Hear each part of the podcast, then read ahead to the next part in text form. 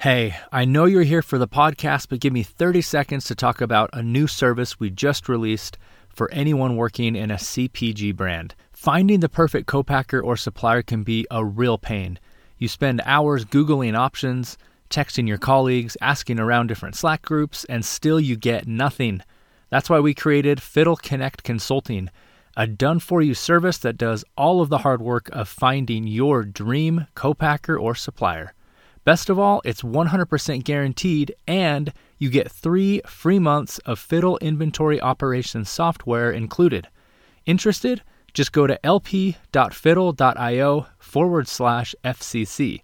That's lp.fiddle.io forward slash FCC. Now, on with the episode.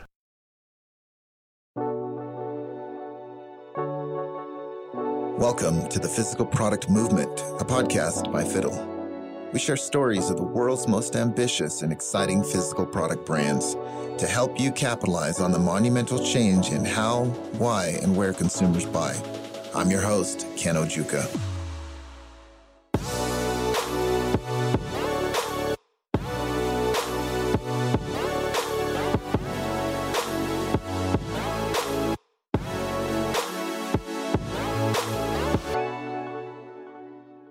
Episode, I speak with Margaret Wishingrad, co founder of Three Wishes Cereal. In this interview, we talk about the opportunity that she saw in the crowded and competitive breakfast cereal market while feeding her young and very picky son. Using her experience in marketing and advertising, she began to do product and consumer research. This wasn't her first rodeo. Margaret outlines the principles that she refused to compromise on and the trends that she aligned her brand with, which helped Three Wishes find great product positioning. Three Wishes was able to find success in retail, getting into Sprouts, Whole Foods, and Wegmans pretty early out the gate. She explains why she felt her brand resonated with these buyers and the hole these buyers were trying to fill on their shelves. Margaret was an open book with a great story for food and beverage entrepreneurs. Enjoy. All right, Margaret, uh, welcome to the podcast. Thank you for joining me. How are you doing? I'm doing great. Thanks for having me, Ken. Yeah. Hey, where, where are you calling from? I'm calling from Westchester County in New York. Okay. And I'm seeing pictures of, of your family uh, here on your on the website. You told me that you have another kid and he's not featured here on the website. Not yet. Are you have yeah. plans on putting him on there or no? I don't know. Maybe he'll make it to the website. Um, I was actually really secret, like private and secretive with Ellis, who's now super public. But yeah, I like to keep my kids uh, hidden sometimes, but maybe one day. yeah, well, um, you know, we'll talk about the, you know, um, your company and uh, the Three Wishes, the name, where where that came from, everything, and so I think maybe that will make a little bit more sense. Yeah. So we want to drill into your story and kind of hear everything about how you started your brand. But first, let's kick it off with with a quote. Is, is there a quote that comes to mind that you could share with the audience? Yeah, I mean, I love the Walt Disney quote that all of our dreams can come true if we have the courage to pursue them. I think courage and pursuit are two massive parts of the entrepreneurial journey and really you know a lot of what what i do every day it's a good reminder to be like you got it pursue it you got the courage just, just run with it so it's important to have those both no, I love it. And I love actually Walt Disney as an entrepreneur. Cool. I think he was a fascinating entrepreneur. I read a book on him about a year ago, actually recommended by one of the, the Airbnb founders. But anyway, it was incredible. So yeah, I like the quote. Okay. Yeah. So, you know, for those that don't know you, why don't you tell us just a little bit about your background and then we can dig into your company and, and the origin story behind that. Cool. Yeah. So I am Margaret Wishingrad, one of now four Wishingrads, but when we started the brand, there were three of us.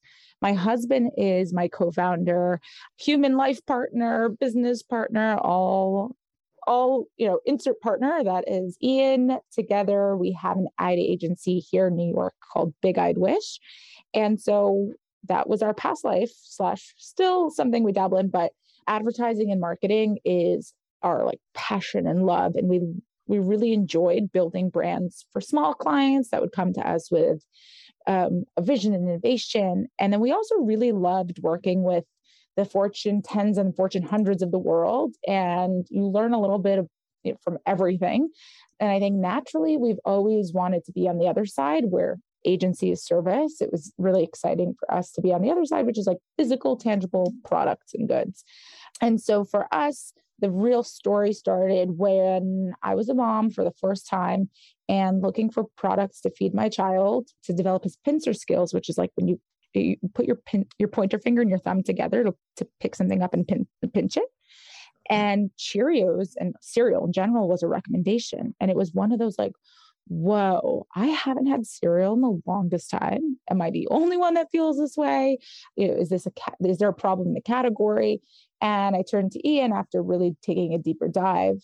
I realized, you know, even at the Whole Foods of the world, there's really not all that, there aren't that many healthy options there. And the regular conventional aisle is super duper unhealthy, still all the same classics from when I was a kid.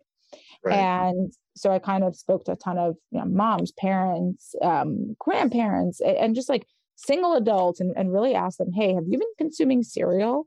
And if not, why? What was the driver that, you know, really caused you to stop eating it? And so realized there were really no options in the market for neither myself, my family, or friends and family. And so we thought, okay, great, we could do this. We can the same way people have revolutionized pasta and tortilla chips and all these other things that used to be a little bit more taboo are now there's a healthier alternative. And so we decided, all right, let's do it. Let's create a product that promises the taste and experience and nostalgia of cereal while delivering the healthy macros that we know the consumers are really starting to, to look for. Mm-hmm. And that was kind of the beginnings of Three Wishes and, and what you know inspired us to start it. And here we are now. Oh, that's pretty awesome. Uh, what kind of timeline? Like when when did you do this and, and how long have you guys been been around? Yeah. So we, so when Ellis is now four and a half, when he was six months old is when I came up with the idea. It took mm-hmm. us two years to do the product innovation because apparently it is very difficult to create cereal and not only creating cereal, healthy cereal. So that took two years. So we launched October 2019.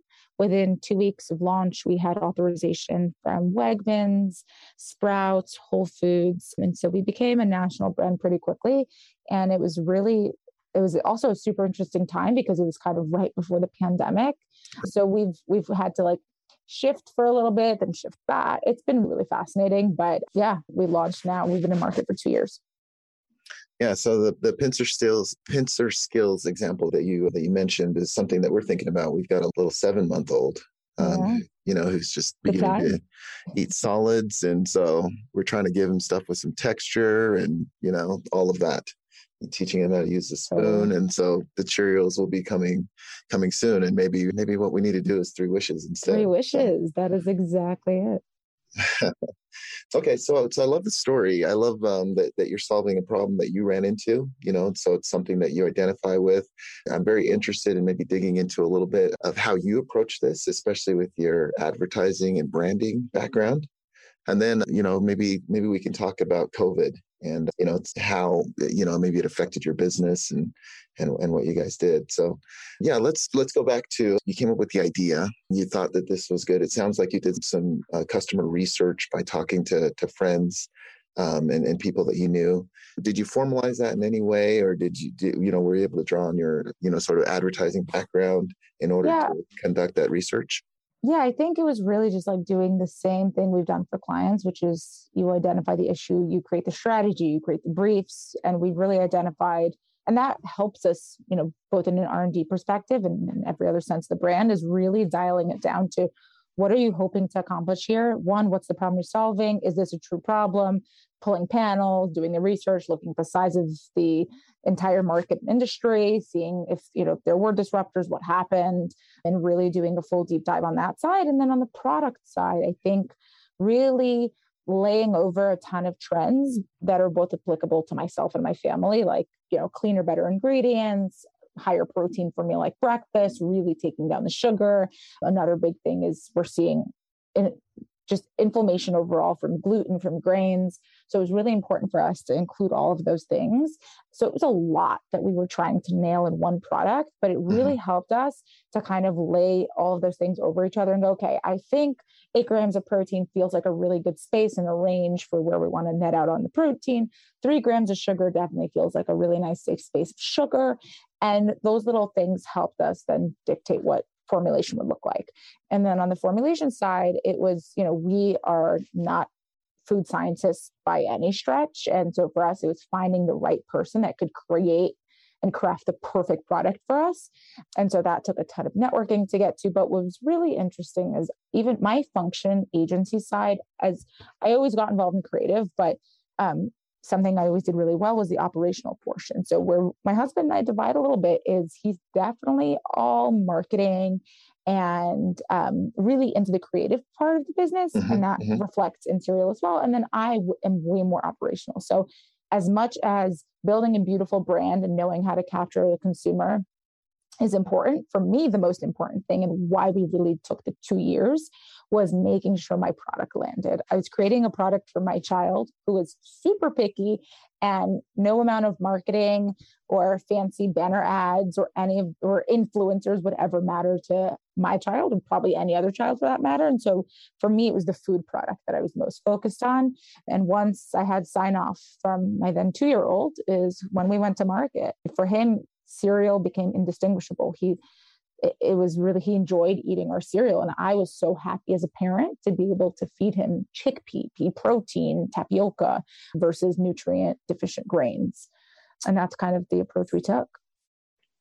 Do you was there anything surprising that you uncovered during that oh, that phase? Yeah. it's, you know I mean, it's so hard. It's so highly technical. It's not it wasn't like, hey, we tried, you know, 20 different recipes for a pizza crust.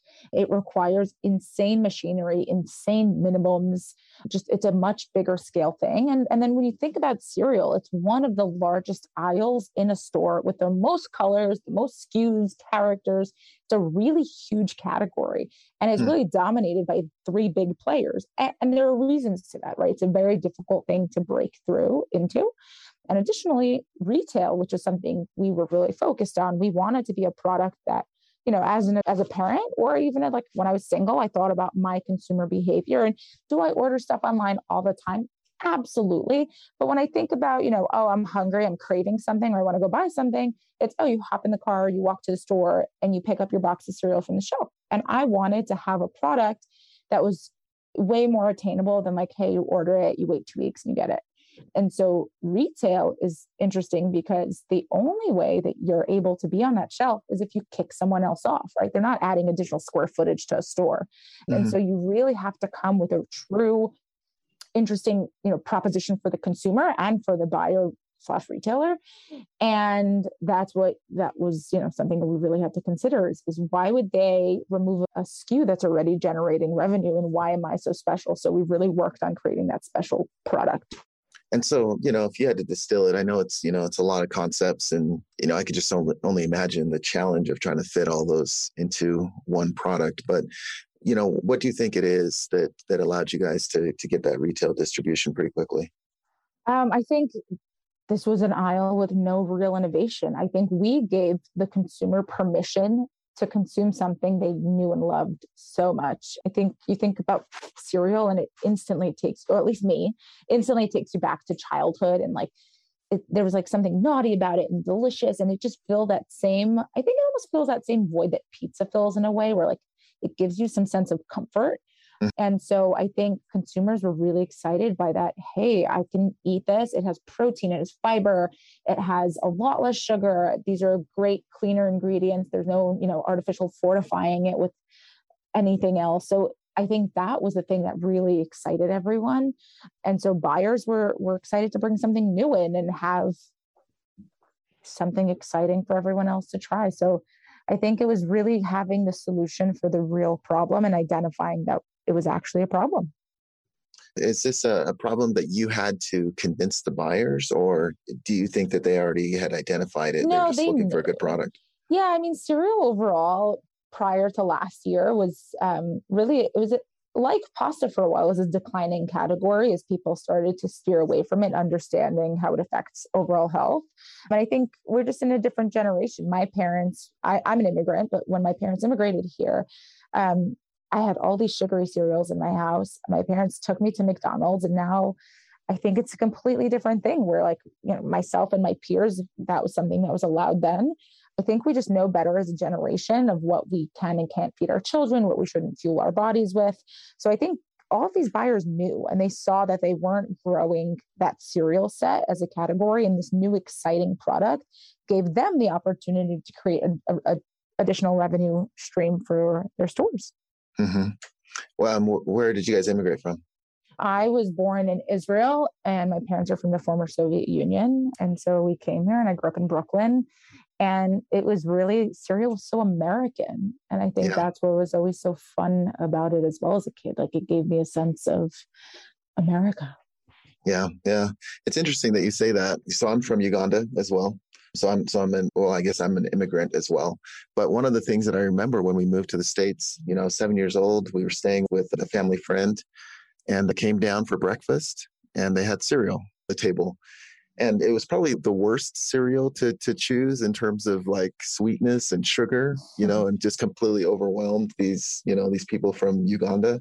We had frosted flakes and I remember just almost being appalled at how sweet it was and the, yeah. the, idea that you're supposed to pour, you know, milk over it. It was also foreign to, to yeah. us, you know?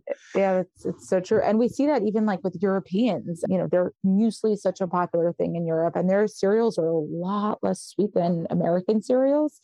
And so it's interesting because we have an unsweetened SKU as mm-hmm. well that we launched with, and that is zero sugar. It's literally four ingredients. And I remember you know, pre-COVID when we would see people, they would try it. A lot of European people would be like, "Oh my god, this is so great because it's not sweet. It just has that like cereal crunch and experience, but it's not how yeah. all these American cereals experience." So it's a really interesting category. Yeah, yeah, it is. And you know, amongst my friends, you know, I remember in college, I had a roommate who, I mean, all he ate was cereal, is what it seemed like, right? Yeah. Yeah. He was just, people are big fans of cereal, you know, and, and I think you're right. It kind of hits a certain nostalgia and, and, you know, a little comfort, you know. Mm-hmm. Let's talk about it. So you have three SKUs, is that right? We now, so we launched with three. We are now on seven. Okay. Um, and what did you launch with? We launched, and, and so this is like overall the way we look at this is okay. we're not trying to reinvent uh, we've reinvented enough by really breaking down what cereal used to be made out of and create mm-hmm. something entirely different. So let's give people the experience they want, right? So we launched with a honey and a cinnamon and the unsweetened. And those are reminiscent of your honey nut Cheerios, your cinnamon toast crunch, your you know yellow box Cheerios on the unsweetened. And then the cereal flavors we added on was we added a cocoa, we added a fruity, we added a frosted.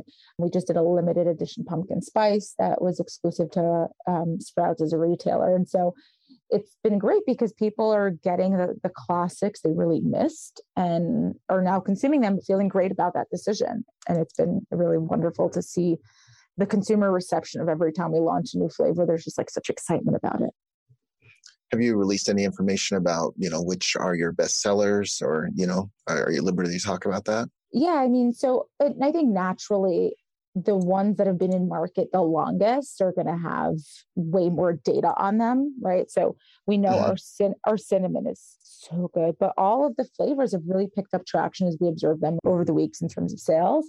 They all do really well. It's just they're super specific right? When you think about how people feel about cereal it's I don't really know many people that are like, I love all cereal flavors. Like everyone's like, oh, I got a top three.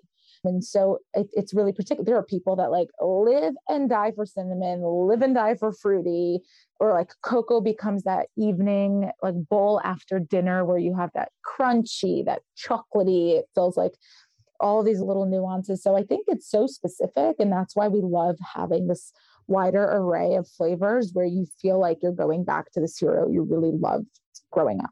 Mm-hmm, mm-hmm.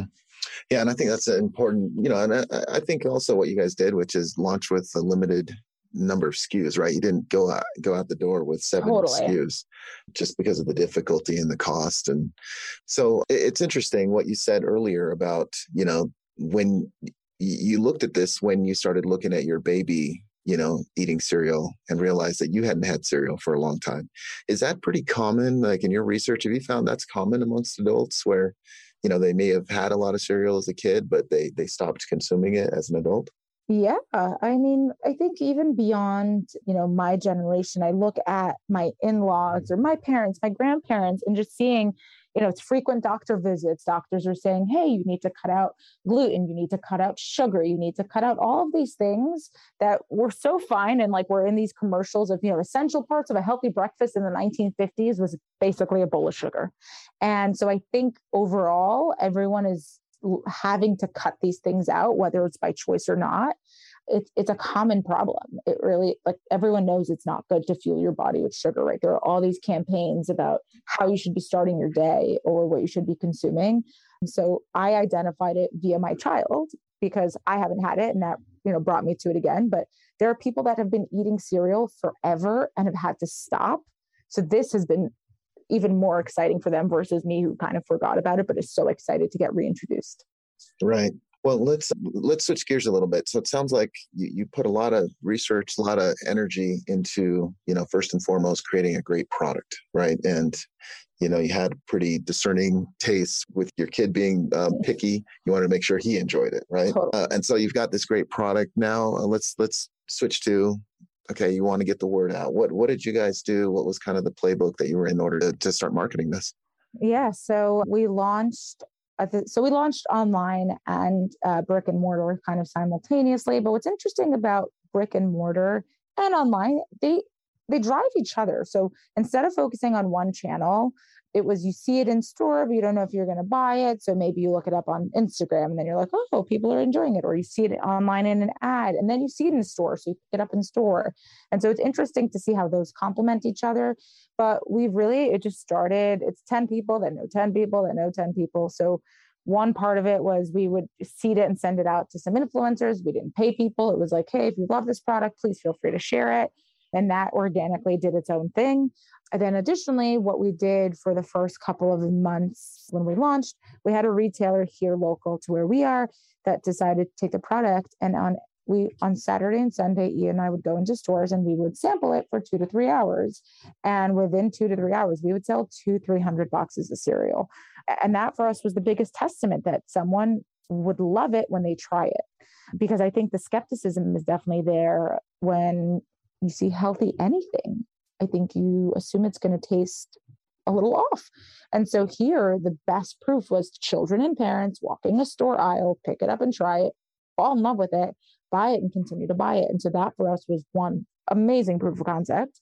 But two, also started to get that drumbeat in retail going and growing and allowed us to get a little bit of a case study to then bring to additional retailers. So it was really important for us to do both at the same time.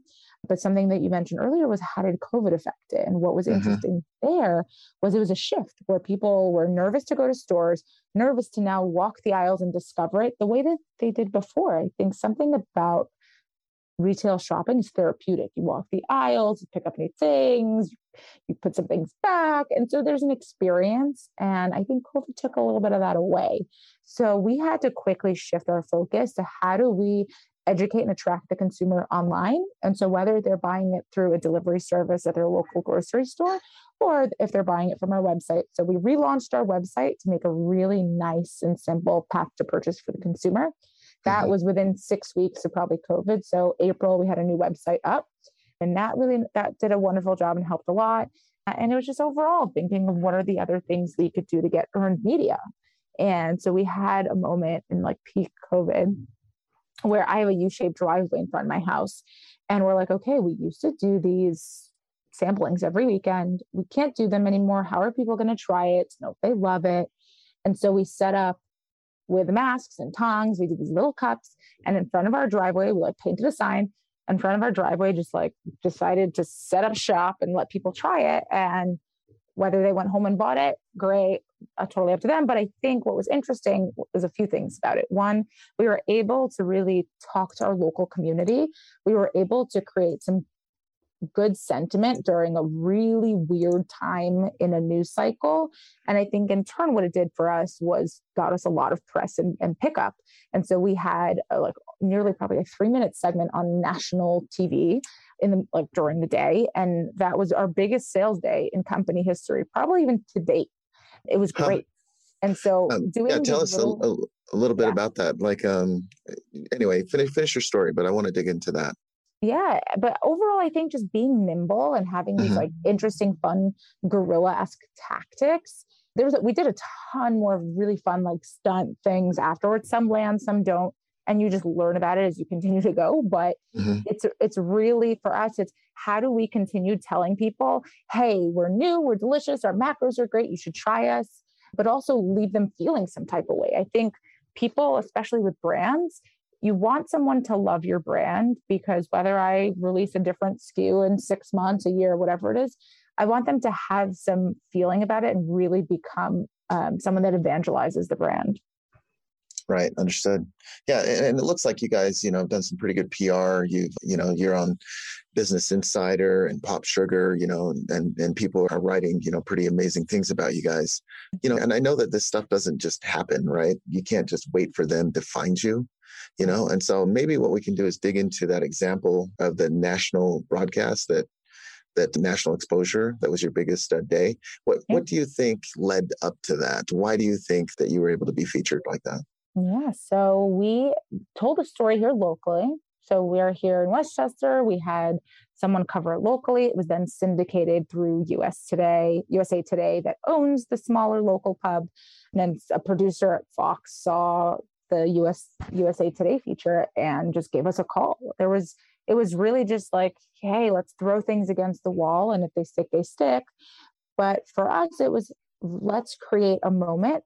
And this mm-hmm. was like whether it goes anywhere or not, it, we wanted to do something that would also be great for our community and like everyone to feel a certain way about being out and about and and seeing faces and not being terrified. I think there was a lot of the, the news cycle was so scary and, and really just like weird to be a part of. So I think just having smiles and seeing people smile behind a mask was a nice thing.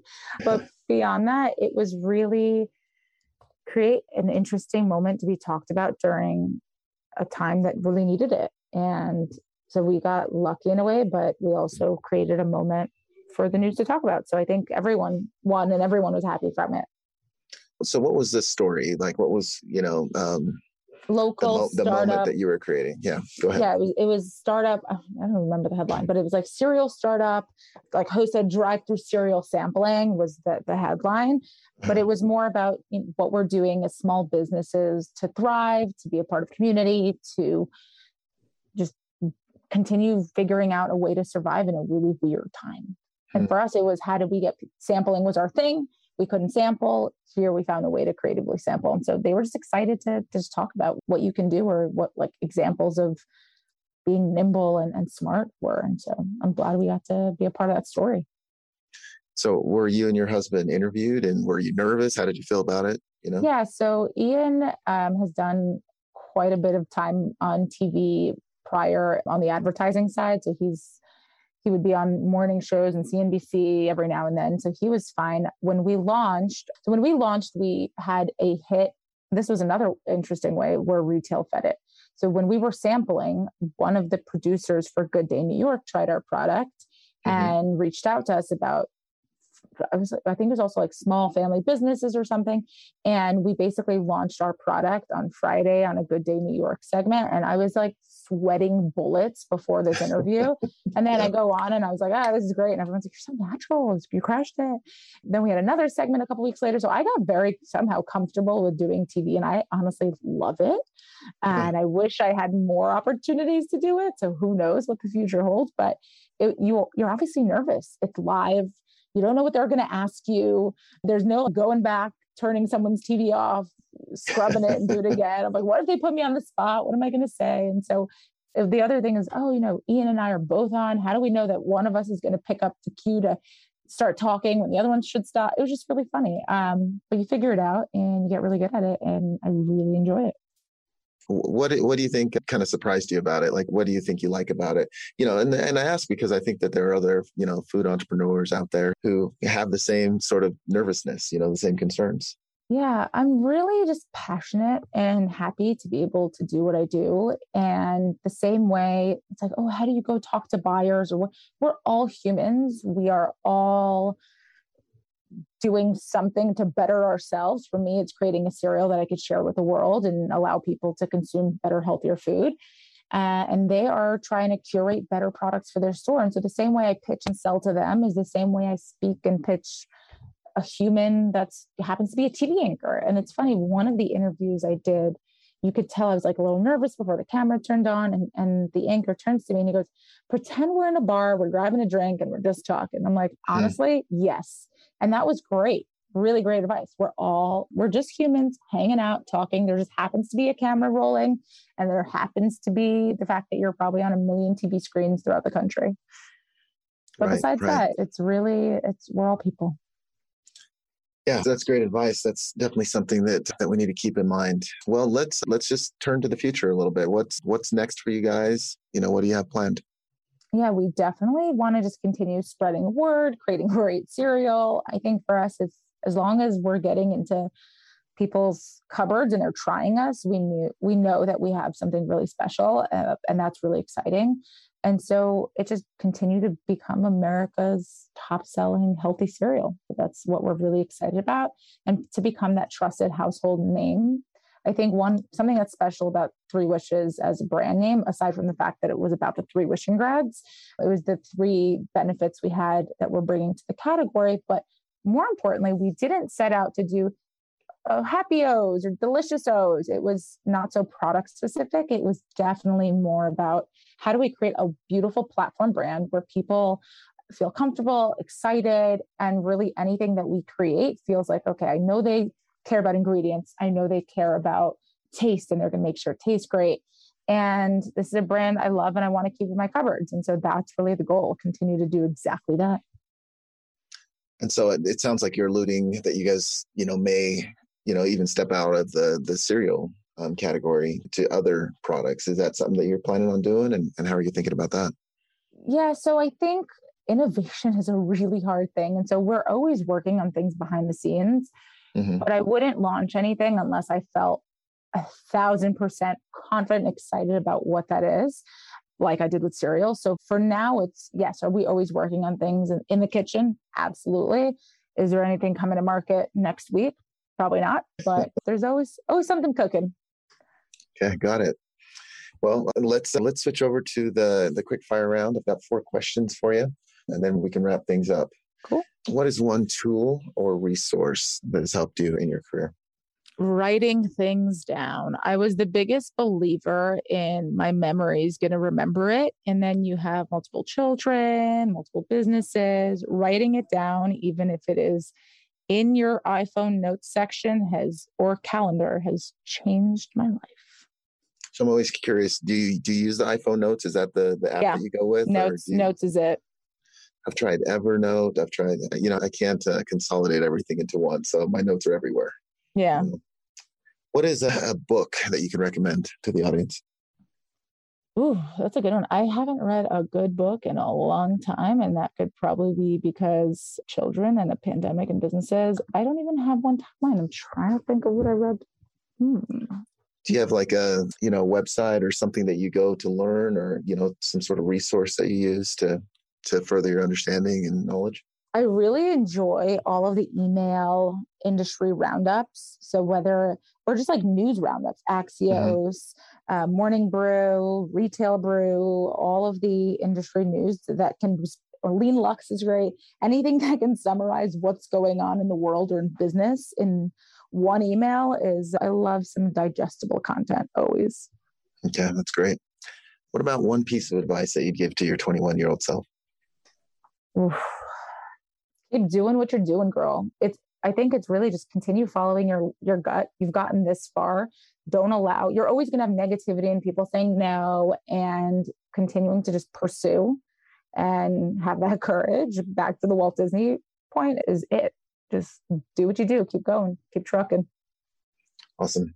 And then, uh, what about one person um, in your industry or your field of work that you know maybe maybe somebody that you're watching or a brand that you're watching that where there's somebody that you'd love to take to lunch? Mm. Is there mm. anybody that comes to mind? Mm. Yeah, I mean, I love Gail Becker of Call of Caulipower. She's done an incredible job building a massive brand that has such brand love, and she is truly a wonderful, wonderful actual human as well. So love you, Gail Becker. awesome. All right. Well, let's let's wrap this up. How, or I guess, what's the best way for people to reach out to you or to to you know to contact you if, if they yeah. wanted to? You can find us on social at Three Wishes spelled out. You can find me on social at mbwish, and you could always shoot us a note hi at threewishescereal.com. And the website is threewishescereal.com. Yep. And I have a cereal right here on, on the checkout. I have a daughter that's um, gluten intolerant, so this will be great. I, I definitely want her to try it. Wow. Any parting advice for you know fellow food entrepreneurs out there that are you know kind of in the grind right now? Maybe they've got an idea, they want to launch it, or they're already they're already launched. What what would you say to them? Don't take no for an answer. Whether it's a co-packer, a retailer, your spouse, anybody, um, really, you could if if you really know that you've figured out a brilliant solution for an annoying problem, keep going. Sky's Okay. the limit. Awesome. I love to end it on that. So hey, thanks a lot, Margaret. We appreciate you taking the time. This has been fantastic. Awesome. Thanks so much, Ken. Okay, we'll see ya. The Physical Product Movement podcast is brought to you by Fiddle. To find out more about Fiddle and how our industry leading inventory ops platform is giving modern brands and manufacturers full visibility into their inventory and operations, visit fiddle.io. And then make sure to search for Physical Product Movement in Apple Podcasts, Spotify, Google Podcasts, or anywhere else podcasts are found. Make sure to click subscribe so you don't miss any future episodes. On behalf of the team here at Fiddle, thanks for listening.